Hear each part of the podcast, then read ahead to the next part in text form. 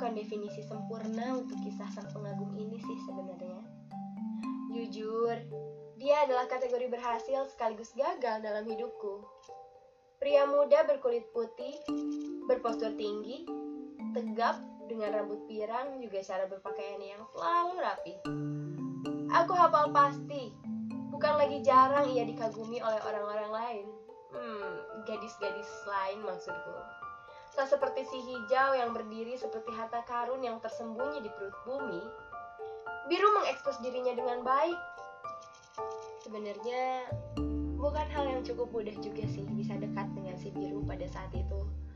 Mengingat nggak hanya aku gadis yang mengagumi dia. Ya mungkin aku satu dari 10 orang atau lebih karena ya di usia segitu siapa sih yang nggak memanfaatkan waktu-waktu keemasannya buat bermain dengan banyak orang yang hatinya tertarik sama dia? Dulu aku selalu berpikir seperti itu meskipun pada kenyataannya nggak semua orang seperti itu kok. Aku masih ingat banget suatu sore. Waktu itu aku belum pulang sekolah karena nungguin jam beres ekstrakurikuler gitu terus setelah ke kantin dan beli sebotol minuman aku duduk di kursi-kursi pinggir lapang gitu kan. Terus tiba-tiba si biru datang. Sumpah demi apa pun aku nggak tahu sih itu dia nggak cuma dekat sama aku atau seperti apa. Cuman aku masih inget banget waktu itu si biru ngeliatin handphonenya. Aku ngeliat sebuah gambar anak melompat uh, dengan bacaan I believe I can fly. Ya aku ingat banget aku ketawa kan. Karena jujur ketika kita suka sama orang hal-hal sederhana yang bahkan sebenarnya absurd banget bisa jadi bahan ketawa buat kita. And I believe that's not just me. Semua orang pun mengalami hal seperti itu. Terus aku ketawa kan. Terus dia nanya lucu ya? Iya aku bilang iya. And you know what dia bilang iya kayak kamu. Oh my god. Kalau misalnya aku pikirin hari ini itu tuh kayak menjijikan banget gak sih? Tapi dulu dasar aku anak 14 tahun yang baru menyentuh dunia uh, seperti itu kayak berpikir oh so sweet gitu. Loh oh my god. Si biru ini adalah sosok yang benar-benar maksudnya banyak cerita-cerita yang kalau misalnya dibahas sekarang itu benar-benar bikin kayak oh my god kita pernah kayak gitu kita pernah sealai itu kayak gitu kan. Pokoknya si biru benar-benar memprovokasi aku. Memprovokasi untuk setiap harinya semakin mengagumi dia semakin menyukai dia dan mengganti perasaan kagum aku ke sisi yang lain. Like ya aku mulai punya keinginan buat berada di samping dia gitu. Akhirnya Tuhan ngizinin kita buat bersama tapi buat bisa punya hubungan sama si biru ini bener-bener kayak satu paket sama cara instan buat dapet musuh gitu loh. Tiba-tiba aja ketika aku bisa beneran bareng sama si biru kita secara dua orang dalam satu hubungan ya bener-bener kayak orang bahagia aja gitu. Gimana? Orang baru jadian atau kayak gimana tapi banyak banget yang nggak suka sama hubungan kita. Makanya kita jarang banget tuh kayak expose hubungan kita di sekolah. Akhirnya kan jadi kayak kita bawa-bawa keluarga gitu karena emang mau mau gimana lagi? Kita bareng-bareng kalau misalnya nggak di rumah dia ya di rumah aku atau nggak kita main jalan-jalan dan lain-lain.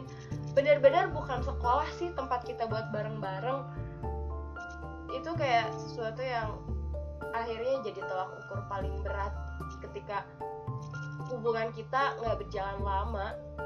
Dan aku juga harus tahu bahwa si biru ini akhirnya bisa memilih gadis lainnya gitu selain aku. Dia ngelepasin aku buat orang lain juga seperti itu. Ya mungkin yang dibilang orang itu benar bahwa hubungan yang didasari sama banyak ketidaksukaan atau hubungan yang didasari dengan banyak doa buruk tuh emang bakal berakhir buruk gitu loh. Kadang aku juga pikir bahwa aku sama dia bakal bisa melewati itu. Aku sama si biru bakal bisa melewati itu. Kita punya dukungan dua keluarga dua belah pihak keluarga itu keluarga aku sama dia. Tapi ya nyatanya enggak. Kayak kita nggak pernah berantem kita selalu ketawa-ketawa bareng. Kita jalanin hari-hari tuh ya biasa-biasa aja gitu. Kayak pasangan muda pasangan muda pada umumnya. Tapi entah kenapa aku menyimpan banyak kepercayaan sama dia. Kayak aku tuh bukan jenis orang yang suka ngecek HP dia atau seperti apa. Sampai dia tuh pernah ngasihin handphonenya ke aku dan bilang password dia ini. Silahkan cek atau apa gitu. Kamu emang gak kepo gitu aku ngapain aja atau kayak gimana. Terus aku kayak mikir enggak lah aku kan sayang gitu sama dia jadi menurutku titipan rasa sayangku aja udah cukup gitu buat percaya sama dia. Ternyata saat itu aku ngerasa bodoh banget karena ternyata dia bisa balikan sama mantannya. Terus aku nggak pernah ngecek HP dia dan lain-lain. Karena aku ngerasa itu nggak penting banget sih dulu. Mungkin itu salah satu sisi uh, apa ya cuek aku yang sampai hari ini masih ada dalam diri aku dan entah kenapa setelah lepas sama si biru yang aku pikirin cuma satu. Aku ingat betapa kagumnya aku sama dia betapa aku sukanya sama dia yang sedingin itu. Karena dia bener-bener kelihatan dingin banget sih gitu orangnya.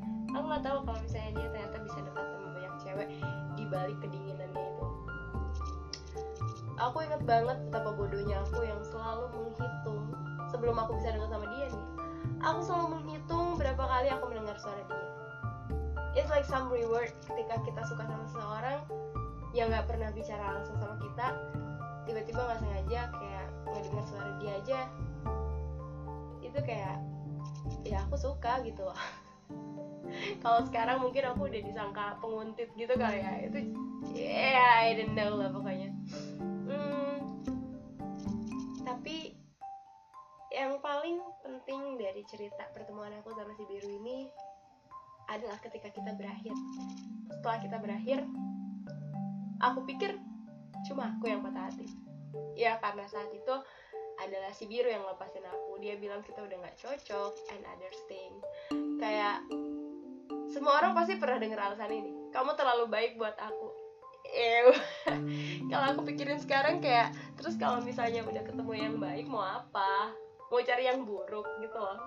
Dasarnya emang anak kecil aja kalian kita putus di awal 2016 ya. Dan itu benar-benar kayak patah hati terbesar pertama aku di zaman SMA and that's okay.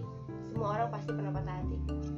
Dengan cara apa pun mereka mengagumi seseorang dengan cara apa pun mereka menyukai seseorang patah hati itu pasti ada tapi andai aku udah berpikir kayak gini waktu dulu. Pasti semuanya bakal kayak enjoy enjoy aja gitu. Tapi enggak. Saat itu aku cuma bisa duduk di depan kelas setiap jam kos. Ngeliatin pohon saling bertabrakan karena tertiup angin. Dedaunan ricuh riuh yang aku pikirin cuman kenapa sih bahkan hubungan yang dibangun sesusah itu yang buat nyatuinnya aja susah banget bisa hancur kayak mudah aja gitu. Cuman cukup dengan satu orang kembali ke kehidupannya dia.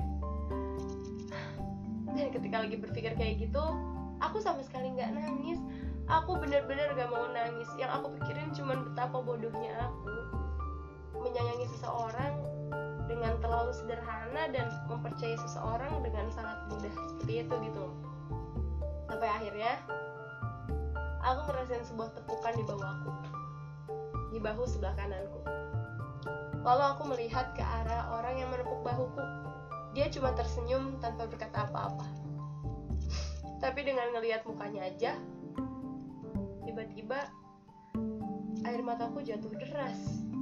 Seperti tidak tertahan lagi. Seperti lagi menahan banyak hal yang selama ini nggak mau aku tahan dia nggak mengatakan apa pun dan langsung duduk di sebelahku. Mataku seperti terpana, terpaku melihat dia, dan tak memikirkan apa pun selain aku ingin menangis. Dia hanya menganggukkan kepalanya dan tersenyum. Hijau.